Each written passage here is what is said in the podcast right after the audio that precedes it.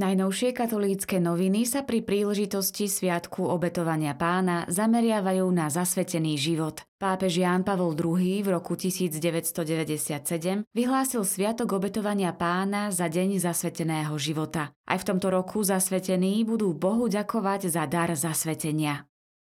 Pri tejto príležitosti katolícke noviny navštívili céry kresťanskej lásky svätého Vincenta de Paul v Nitre, ktoré ďakujú za 100 rokov provincie. Prvý záznam o pôsobení Vincentiek u nás máme z obdobia Habsburskej monarchie, keď v roku 1853 prevzali službu v sirotinci v Brne.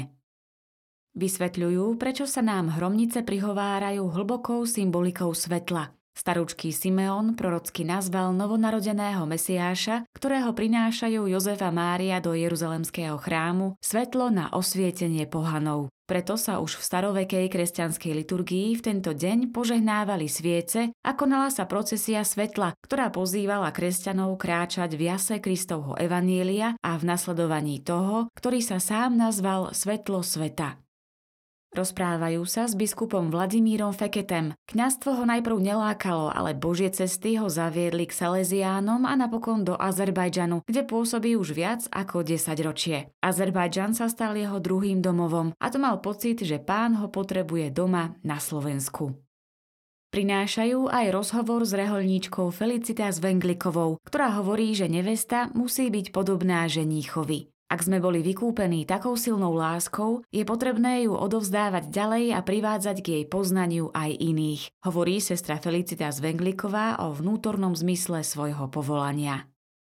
Spomínajú na lekárku, disidentku a prvú Slovenku, ktorá nasledovala Krista v duchu charizmy svätej Matky Terezy. Ján Mária Sládkovičová z kongregácie misionárok lásky nás pred Vianocami predišla do väčšnosti. Pripomínajú si život a dielo františkánskeho kňaza, maliara, sochára, básnika a kazateľa Teodora Tekela, ktorý sa narodil pred 120 rokmi. Teodor Jozef Tekel sa ani začias komunizmu nevzdal náboženskej maľby a radšej volil zabudnutie ako zneslobodnenie svojej tvorby. V seriáli Čítame si počas zimných večerov nájdete úryvok z diela Ivana Krasteva Európa a pandémia. Štatistický úrad zverejnil ďalšie výsledky z vlaňajšieho sčítania obyvateľov domov a bytov 2021. Týkali sa aj náboženského význania. Reakciu bratislavského arcibiskupa, metropolitu a predsedu konferencie biskupov Slovenska Stanislava Zvolenského je možné nájsť na stránke TKKBS.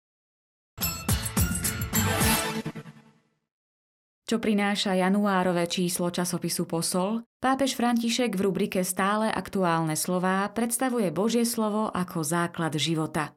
Pripomína, že bijúcim srdcom Božieho slova je dobročinná láska, pretože ona nikdy nezanikne. Tak nás ubezpečuje apoštol Pavol. Pápež nás vyzýva, aby sme dôležité rozhodnutia vždy robili podľa lásky, podľa Boha.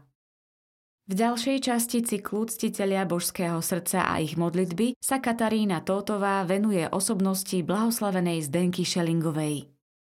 V rubrike Apoštolát modlitby nájdu čitatelia článok Andrej Eliášovej Perly pre Ježiša. Pripomína v ňom životný príbeh svetka viery z obdobia totality Salesiána Dona Ernesta Macáka, ktorý zanechal dôležitý odkaz pre budúce generácie. Modlitba je najväčšia veľmoc, premodliť sa možno cez všetko.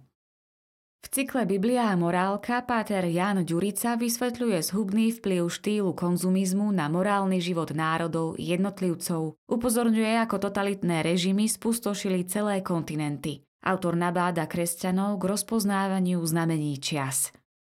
Jedna z podôb nášho spasiteľa, tak nazvala svoj príbeh Katarína Tótová. Delí sa v ňom o skúsenosť nevšedného stretnutia s neznámym človekom, ktorému mohla preukázať skutok telesného milosrdenstva. V rubrike V radosti i bolesti pod názvom Nosil rúcho láskavosti nájdu čitatelia pútavé svedectvo o u nás neznámom svetom biskupovi, členovi rehole pasionistov, svetom Vincentovi Mária Strambim z Talianska. Pápež Pius VII o ňom vyhlásil, v tom človeku je nadmiera svetosti. Rubrika Hlasy a ohlasy tentoraz ponúka pôsobivé listy Daniely a Anny Pitlovej so svedectvom o prekonaní ťažkého ochorenia COVID-19, o sile modlitby a duchovného priateľstva v súčasnom zložitom období. Pod názvom Sila dôvernej modlitby si možno prečítať ďalšie pútavé svedectvo rehoľnej sestry Kataríny Krištofovej, postulátorky procesu svetorečenia matky Alfonzy Márie Epingerovej a členky kongregácie Božského vykupiteľa, ktoré je ovocím príhovoru uvedenej blahoslavenej. Anna Abasová v príspevku Nadčasové symboly opisuje, čo pre ňu znamená viera, nádej a láska. Vyberá z cenných spomienok mladosti, ktoré sú pre ňu v jesení života žriedlom osvieženia v dňoch všedných i sviatočných. Vedeli ste, že v septembri 2021 dostal pápež František nezvyčajný dar z Bojnej? Ide o repliku najstaršieho zvona zo začiatku 9. storočia, ktorý sa našiel na Slovensku. V rubrike z našich dejín sa možno dočítať z pera Pátra Ladislava Čontoša o pozoruhodnom kňazovi Jánovi Srnovi, rodákovi z Čikejga, ktorý bol dieťaťom gorálskych pristahovalcov.